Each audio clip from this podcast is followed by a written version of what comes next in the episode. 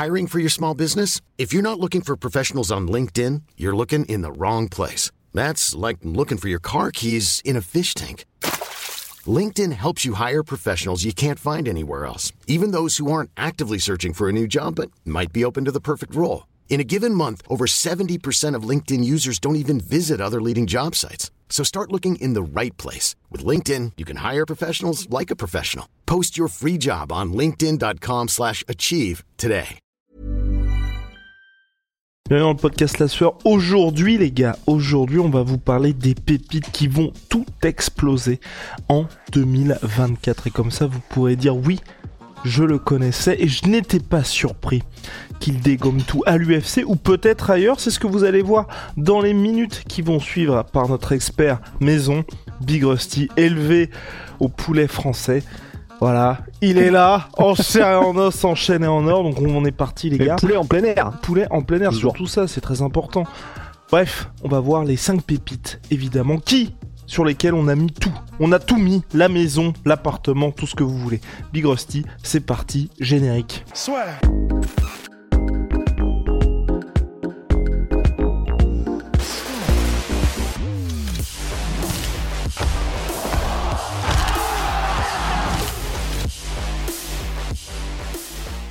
Big Rusty, je te propose de commencer par un certain Razul Magomedov, Big Rusty. Pourquoi est-ce que tu l'as sélectionné? Pourquoi il fait partie de ma team? Euh, bah, En fait, les gars, pour vous dire, là, on va vous donner cinq noms. On vous en donnera un petit peu plus en rap parce que comme ça, on pourra dire si jamais il cartonne aussi, comme vous l'avez dit aussi. Et on verra aussi à la fin du podcast les Français qui ont tout explosé, qui ont les plus grosses séries de victoires en 2023, genre 100% de victoires en 2023 avec le plus de combats au plus haut niveau. Mais euh, pour vous dire, là, on a sélectionné cinq gars, dont Razul Magomedov, dont je vais vous parler, qui est un monstre. C'est, ça a été dur. Mais la raison pour laquelle je l'ai sélectionné, c'est, alors, il a 29 ans. Il est en light heavyweight, mais il combat, il peut, il aurait pu combattre en heavyweight, mais c'est juste que sa catégorie, effectivement, c'est, c'est plus les moins de 93 kilos. Il est à 2-0 en pro. Donc, vous allez me dire, euh, d'accord, donc il a encore rien prouvé. Qui est cet homme Euh, Fraude ou pas fraude? Bon, alors, au-delà du fait que euh, les deux combats qu'il a gagnés en pro, c'est au premier round qu'il a éclaté ses bougs, en fait, faut regarder qui il est avant de passer pro en MMA. Il vient de la lutte. Il a battu Kyle Snyder en lutte. Faut savoir que Kyle Snyder, là, il a que 28 ans. Kyle Snyder, c'est un Américain, mais c'est déjà une des plus grosses légendes vivantes de la lutte euh, aux États-Unis. Genre à 28 ans, ça a été le plus jeune Américain à gagner les, Jeux Olympiques. Ça a été le plus jeune Américain à gagner un championnat du monde de lutte. Et il y a une poignée, mais vraiment une poignée sur cette planète de gens qui ont réussi à battre Kyle Snyder en compétition. Et ben, ce Razul Magomedov fait partie de ceux qui ont réussi. Il est champion du monde de sambo. Il est aussi donc champion de lutte, mais donc il est champion du monde de sambo. Il est deux fois champion amateur, euh, champion du monde amateur IMAF euh, avant de passer en pro. Et il est à euh, 12-0 en amateur. Donc en fait, c'est surtout ce qu'il a fait avant de se dire, allez, maintenant que j'ai un bon bagage partout, je passe en pro, qui fait qu'il est absolument terrifiant. Et on va voir ce que ça donne, mais on sait, on sait déjà que si tu as la lutte dans la petite poche arrière, tu sais que ça peut quand même, t'augmentes salement tes chances que ça se passe bien en MMA parce que c'est toi qui contrôle le game finalement. Euh. Et là, tout le monde en fait parle de ce gars-là potentiellement, euh, enfin dans les cercles un peu, les- les cercles obscurs du forum de MMA, etc. Parce que on ne sait pas jusqu'où il peut aller, mais vu ce qu'il a réussi à faire avant de se dire c'est bon, je fais ma transition, on est sur un athlète absolument unique en fait, même s'il a déjà entre guillemets 29 ans avec tout ce qu'il a accompli. Donc voilà, c'était mon premier choix de la draft. Premier choix de la draft pour Big Rusty, deuxième choix de la draft, Ouais. donc euh, vous inquiétez pas, on est sur du très très très lourd. Ramazan Gitinov, Big Rusty. Ramazan Gitinov. Oui, j'ai oublié de dire que euh, Rasul Magomedov, il est, alors, il représente le Bahreïn quand il combat. En réalité, là, les trois premiers mecs qu'on va vous présenter, ils sont d'origine dagestanaise et ils représentent le Bahreïn lorsqu'ils combattent. Et d'ailleurs, c'est pour ça que le Bahreïn, lors des championnats du monde amateur IMAF, ils ont tout niqué, ils ont tout explosé parce qu'en fait, ils ont des représentants qui sont originaires d'autres pays, qui ont fait leurs armes euh, de, sur, dans d'autres pays, qui, mais qui maintenant représentent le Bahreïn. Et, euh, et, et, du coup, c'est assez impressionnant la représentation qu'ils ont à chaque mondiaux. T'allais dire un truc, je crois Ouais, c'est parce que le Bahreïn Big Rusty investit énormément dans le MMA amateur et dans l'IMAF, et c'est pour ça que notamment, euh, par exemple en France, on a Axel Sola qui fait partie de la team Bahreïn également, et donc c'est pour ça, ne soyez ah pas... Ouais, ouais, exactement, ouais, ouais. C'est pour ça, et qui remercie toujours, je, je... c'est un acronyme, c'est H... HBK. KHK. KHK, voilà, exactement, qui est pour, euh, pour cette team-là. Donc Axel Sola qui avait une énorme énorme carrière amateur, donc il représente aussi cette équipe-là. Donc voilà, ne soyez pas surpris si au fil des années où Big Rusty vous parle souvent du Bahreïn, c'est parce qu'ils investissent massivement dans le sport et notamment au niveau amateur. Big Rusty, c'est reparti. D'accord. Mais juste euh, bah, pour qu'on précise, du coup, Axel Solar représentait la France aux mondiaux, mais il s'entraînait avec KHK et au Bahreïn? Exactement, c'est ça. Et il s'entraîne toujours avec, euh, euh, avec Aldric Cassata, ça ne bouge pas, mais en gros, il a ces deux teams-là. D'accord. Boxing ah bah, Squat et KHK. Bah, tu m'apprends. Ouais, non, mais KHK, retenez aussi ce blason. Si vous ne connaissez pas la team KHK, euh, c'est vraiment des tueurs à gages et ils produisent ce que des monstres, effectivement. Et donc, pour en revenir à notre deuxième, euh, à notre deuxième prospect, Ramazan Gitinov, bah lui, c'est donc, on présente le Bahreïn, 26 ans, lui, c'est en lightweight, moins de 71 kilos. Et lui, il est vu comme potentiellement le meilleur combattant de tous les temps amateur en MMA. Et c'est quand même dire quelque chose parce que là, le, la discipline est en train d'exploser depuis les dernières années. donc, il est déjà passé pro. Hein, il est à 4-0 en pro avec 100% de finition au premier round. Donc, déjà, ce qui est impressionnant en soi, en lightweight et en plus. Mais il est à 31-2 en amateur. 31 victoires et 2 défaites. Donc, ça veut dire que, enfin, moi, perso, j'ai pas souvenir d'avoir vu quelqu'un qui a une déjà un tel nombre de combats amateurs euh, à l'IMAF et au plus haut niveau en amateur, et un tel ratio en plus de ça de victoires par rapport aux défaites. Et euh, là, pour vous dire, il est à, il est sur 34 victoires d'affilée. Si on compte les pros et sa carrière amateur, parce que les combats amateurs qu'il avait perdu, les deux qu'il a perdus, c'était au tout, tout, tout, tout début de sa carrière amateur.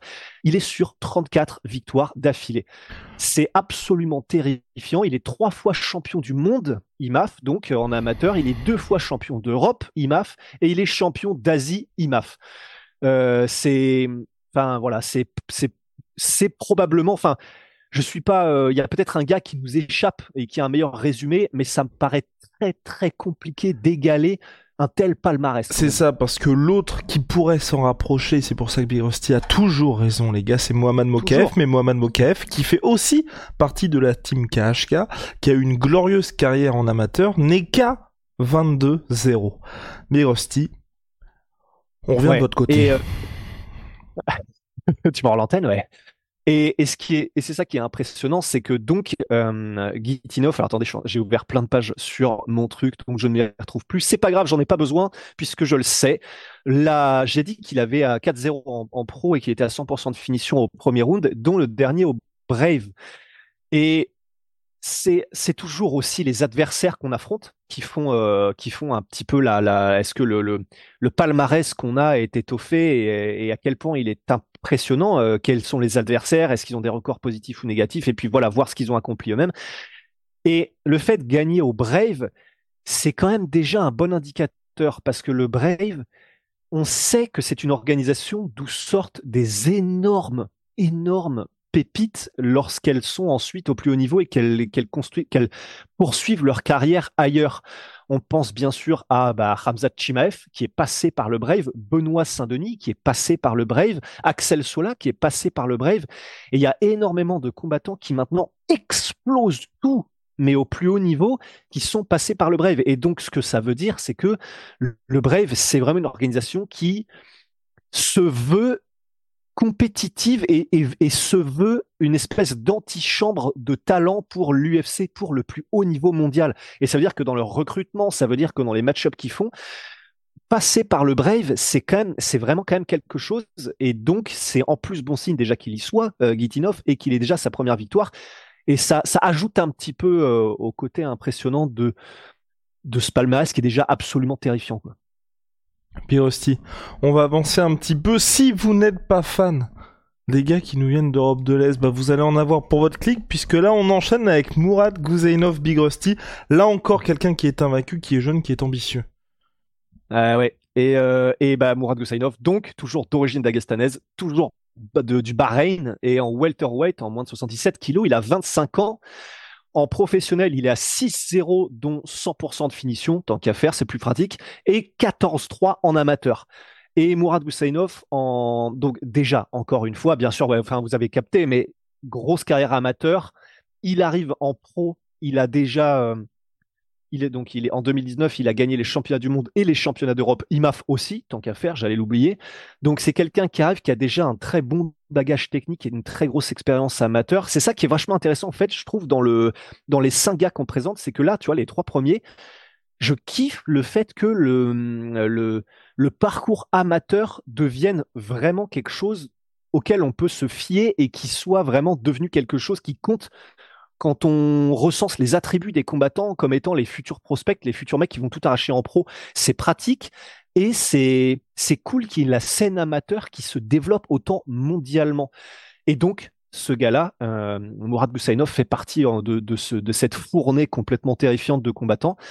Et, euh, et voilà. Et voilà, pour lui, c'est... Oui, j'avais pas d'autres trucs à rajouter, pardon. Merci Big Rusty pour être toujours aussi exhaustif. On enchaîne les gars avec un américain. Let's go Peyton Talbot, Big Rusty. Pourquoi? Pourquoi est-ce que c'est lui le prochain espoir? Pourquoi est-ce que c'est lui le futur? Ouais. Euh, eh ben en fait, c'est donc Peyton Talbot. Je vous fais d'abord le tour du proprio. Donc il a 25 ans. Il est en bantamweight, donc en moins de 61 kilos, il me semble, et il est américain. Il est à 7-0 en professionnel avec 85% de finition et 4-0 en amateur.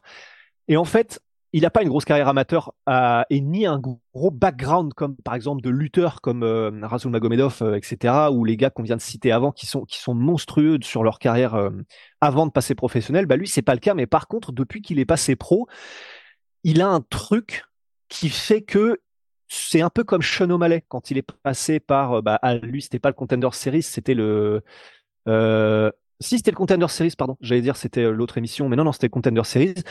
Et eh ben ce gars-là Peyton Talbot c'est pareil.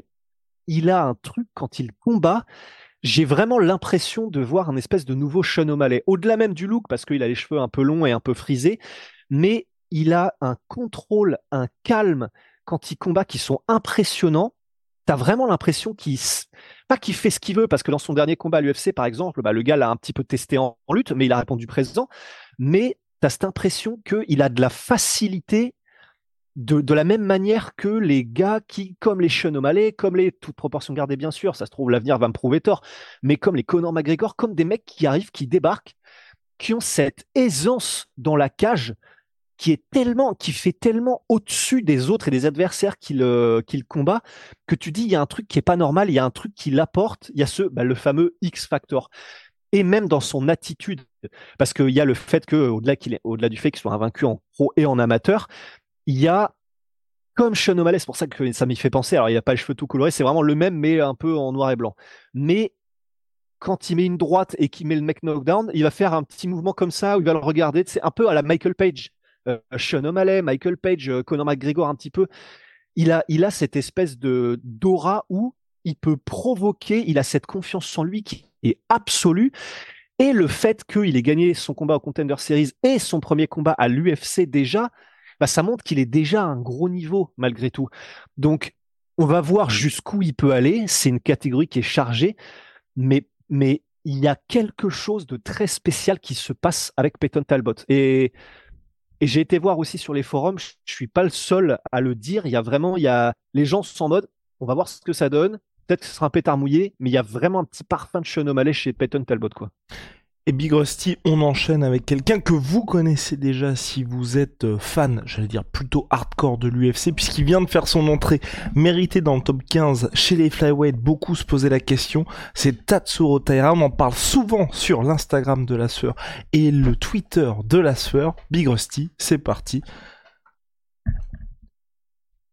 Oui, ah, je, pensais que tu allais me lancer. Moi. Ah non, euh, c'est parti, vas-y, je t'en prie. Tatsuro Taira, 23 ans, toujours plus euh, toujours plus jeune. Bah d'ailleurs c'est le plus jeune de notre liste. Oh là là, j'ai eu peur, euh, j'ai eu peur euh, de la sortie de piste.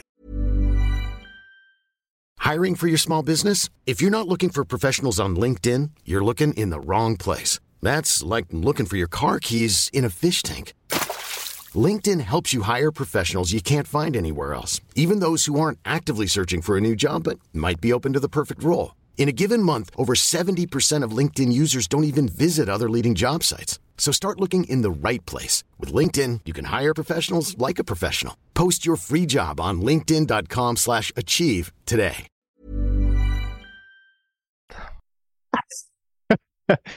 Euh, flyweight, donc euh, c'est la plus petite catégorie à l'UFC, ce sont les moins de 57 kilos. Il est japonais. Il est à 15-0 en pro avec 80% de finition et 9-0 en amateur. Et ce qui est impressionnant avec Tatsuro Taira, c'est qu'il est déjà classé chez les flyweight. Il est numéro 15 de la catégorie des flyweight, des rankings officiels, des classements officiels de l'UFC. Et on a déjà eu des gars comme ça, comme Koji Origuchi, qui sont arrivés super jeunes à l'UFC, qui ont tout explosé, qui sont arrivés des talents bruts comme les petites catégories euh, au Japon en ont énormément. Et Tatsuro Taira, c'est un peu le même délire. Il a d'ailleurs, c'est la même catégorie euh, que, que Origuchi quand il était arrivé.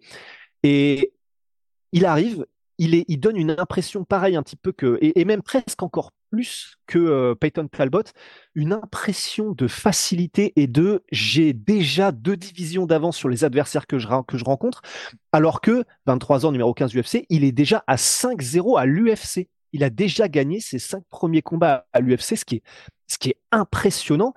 Il est connu pour son sol et pour être un véritable magicien du sol, mais dans son dernier combat, c'est celui où le dernier combat de Taira, c'est vraiment celui où je me suis dit, oula, il y a, il y a, ok, c'est son cinquième combat à l'UFC, donc on commence à lui mettre quand même des mecs, des clients, des gars qui sont là vraiment vraiment pour le tester de plus en plus. Et d'ailleurs, tu rentres pas dans le top 15 UFC quand t'as pas eu un vrai test avant.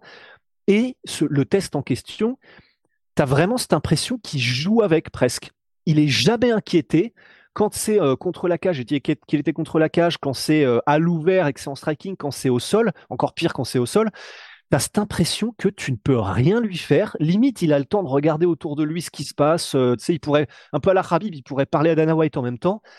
Et, ben, tu as l'impression que quand il décide d'accélérer un peu ou allez maintenant j'y vais, ben, il peut terminer ses gars. Et, et, donc il y a voilà un peu encore plus que le précédent que Talbot, mais il y a cette impression de jusqu'où est-ce qu'il peut aller tellement il est facile.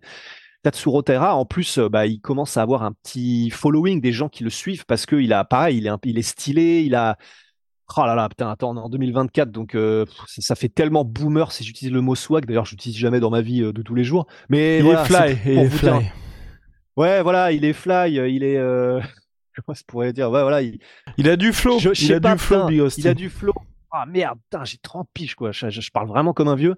Mais, euh, mais voilà. Et, et, donc Tatsuro Taira, les gars, retenez bien ce blaze parce que même si c'est chez les flyweight et c'est ça qui est un peu difficile, c'est que du coup il sera moins facilement médiatisable. Il y a, y a, un truc qui se passe là. Mais un truc qui se passe avec lui. Big Rusty, on avait notre wildcard chez les Français, quelqu'un qui vient juste d'entrer à l'UFC, qu'on a eu le plaisir d'avoir en interview il y a quelques semaines, mois de ça. Il s'appelle Oumarsi. Il fait très très très peur. Et en plus, l'avantage, c'est qu'il est dans une catégorie ouverte. Et franchement, avec lui, je pense qu'on aura de quoi se faire kiffer bien avant les combats, on va dire, euh, top 5, top 15, parce qu'il y a tellement de noms chez les light heavyweight que ça risque d'être très sympa. Bah ouais, Oumar Sy, en fait, le truc, c'est que, bon, il est invaincu. là, il est à 9-0, donc il est invaincu. Il a euh, fini quasiment tous les mecs qu'il a rencontrés. Et les deux derniers combats qu'il a fait au KSW, euh, enfin, les deux derniers combats qu'il a fait, dont un au KSW, mais c'est surtout qui il a rencontré dans ces deux derniers combats.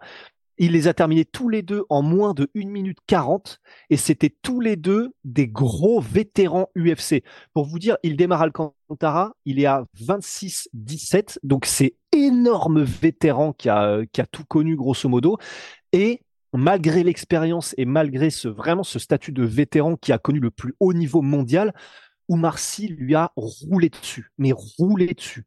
Et pareil pour Luis Enrique da Silva, bah, 1 minute 40. KSW, donc en plus c'est vraiment sous le feu des projecteurs, c'est une grosse orga, aucun problème pour Oumar Sy qui l'a dégommé. C'est pour ça que de toute façon, il y avait, longtemps déjà que l'UFC avait un œil sur Oumar Sy, euh, parce qu'en plus c'est une catégorie, comme tu l'as dit, où il faut des gros noms, il faut des mecs qui arrivent, qui font flipper, qui sont spectaculaires. Bah, débarque, il coche toutes ces cases, et je suis D'ailleurs, il commence euh, là, il a déjà son combat, il me semble, on sait juste pas encore contre qui, mais qui est prévu pour le début d'année à l'UFC, parce que maintenant il a signé à l'UFC. Et là, les gars, on va voir ce que ça donne, mais bah, pour l'avoir donc, euh, euh, pour qu'on l'ait interviewé il n'y a pas si longtemps, c'est en plus, il est en mode la gagne, mais il ne voit que la gagne en fait. Ce qu'il voit, c'est juste, je veux battre tout le monde, je veux montrer que je suis meilleur que tout le monde. Et on va voir ce que ça donne, mais pour l'instant, vu les démonstrations de puissance et vu la catégorie, en plus, il peut monter très très vite et ce sera très bien médiatisé par l'UFC parce que vraisemblablement, il y aura des finishes. Les gars, 2024, il peut se passer du très très sale pour Oumar à l'UFC. Et Big Rusty, on enchaîne avec, c'était plutôt rien à voir avec là, puisque on se projetait vers l'avant avec les 5 euh, sur lesquels il faut compter pour 2024, mais on avait Big Rusty avait remarqué quelque chose, c'est euh, les Français qui ont tout cartonné en 2023. Donc là, on est, peu importe les organisations, peu importe l'expérience, c'est qui a vraiment bah. tout dégommé 100%. Vas-y, Big Rusty. Oui, euh, peu importe les organisations, mais voilà, c'est au plus haut niveau, bien sûr, parce que euh, voilà, c'est bien sûr qu'il y a d'autres, probablement d'autres Français qui ont fait des 6-0 en 2023, mais euh, voilà, c'est à haut niveau et qui ont réussi à enchaîner, qui sont à. Alors, notre critère, c'était, parce que sinon, c'est vrai que c'est interminable, mais plus de trois victoires, plus de trois victoires, oui, c'est ça, plus de trois victoires et. et 100% de victoire. Enfin, tu, attends, tu m'as compris. Plus de trois combats, Invaincu, des victoires, c'est ça. Voilà. Et vaincu en 2023. Putain, ça y est, je vais y arriver. Et, euh, et oui, et donc, dans cette liste, il y avait le premier, mais c'est vraiment une dinguerie, ce qu'il a fait, c'est Wilson Varela. Et en 2023, il a fait 5-0. 5 combats, 5 victoires et en, plus 4 finitions et en plus dans des grosses orgas. C'est-à-dire que déjà, en plus, il a fini ça en point d'orgue en décembre avec euh, un finish en 16 secondes avec un kick au corps contre Sébastien Rajewski, qui est en plus, euh, enfin voilà, qui est quand même quelqu'un qui est connu sur le circuit du KSW. Donc, bon, euh, je confondais, pardon, je confondais avec son adversaire d'avant. Enfin, c'est pareil, ils sont tous les deux connus sur le circuit du KSW, mais qui était Lucas Rajewski, que je connaissais déjà effectivement. Mais il est sur donc ses trois derniers combats au KSW. Dans ces trois derniers combats, il a deux victoires au premier round. Et je sais sais pas ce qui s'est passé pour qu'il y ait cette espèce de changement, enfin, ce radical en 2023.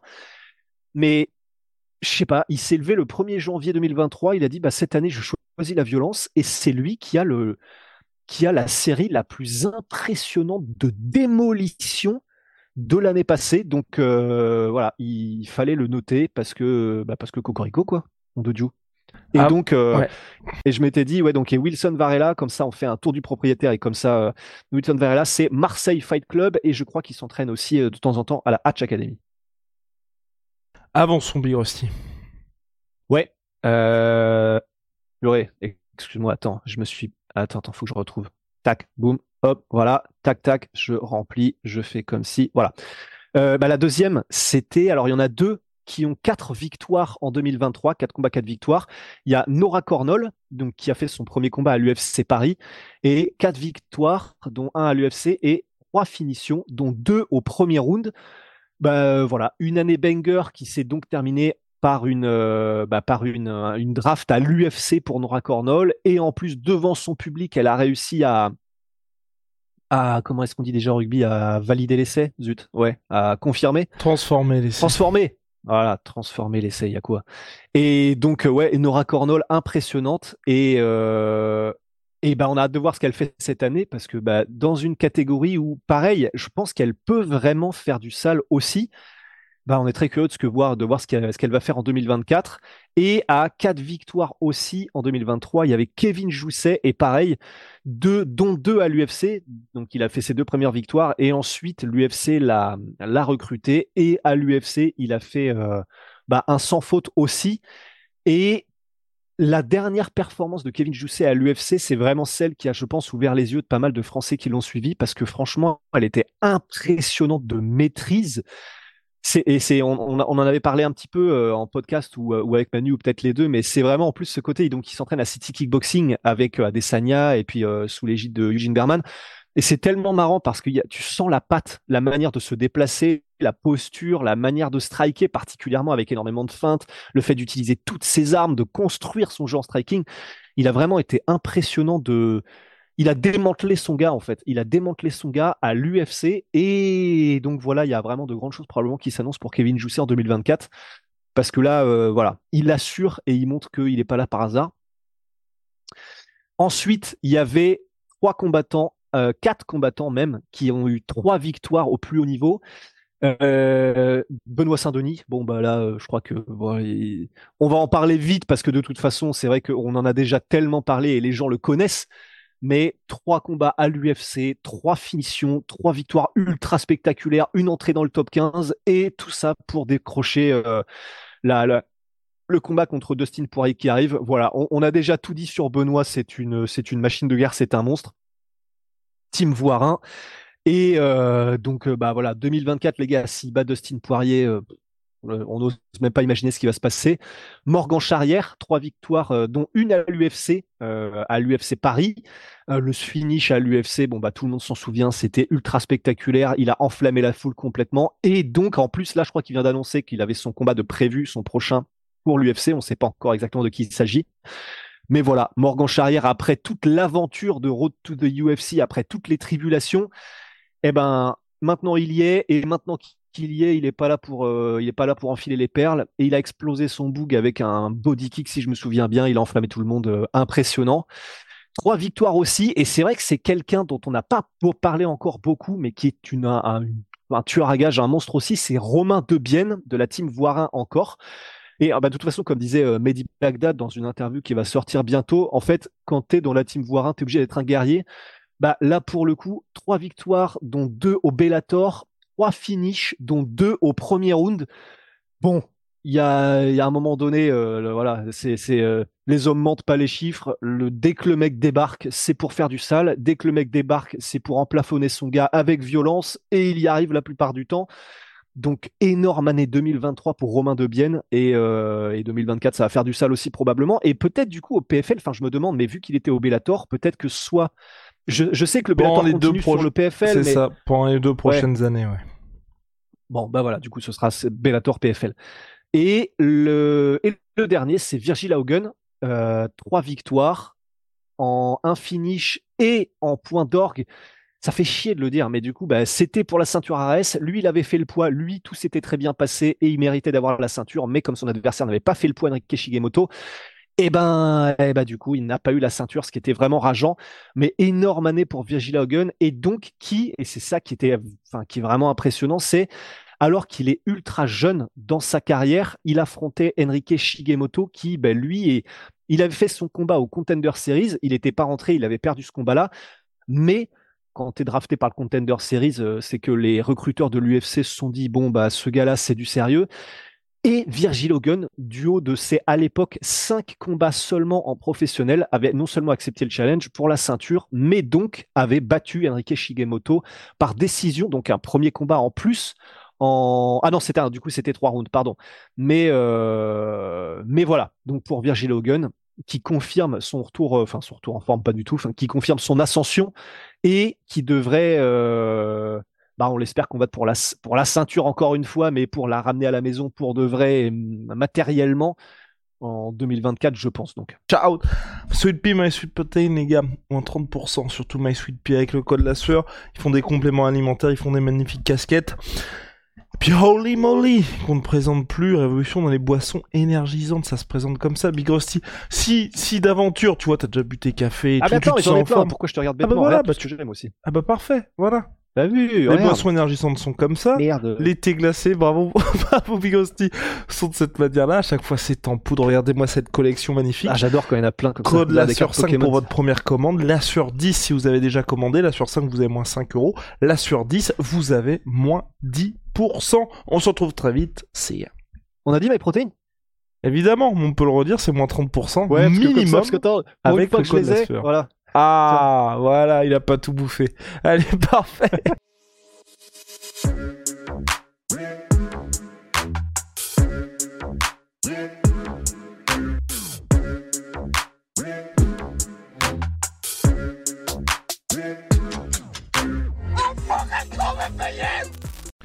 Et voilà, c'est la fin de votre épisode du podcast La Sueur. Si ça vous a plu, n'hésitez pas à nous mettre les 5 étoiles sur Apple Podcast ou sur Spotify. Vous pouvez aussi nous laisser un petit commentaire, ça nous aidera beaucoup. Et si vous voulez aller plus loin avec nous, vous tapez La Sueur sur toutes les plateformes ou sur les réseaux sociaux, vous nous trouverez. Et là, vous nous écoutez très certainement en audio. On est aussi en vidéo sur YouTube, mais également sur Snapchat. Là encore, vous tapez la et on sera là. Merci de votre fidélité et à très vite pour de nouvelles aventures.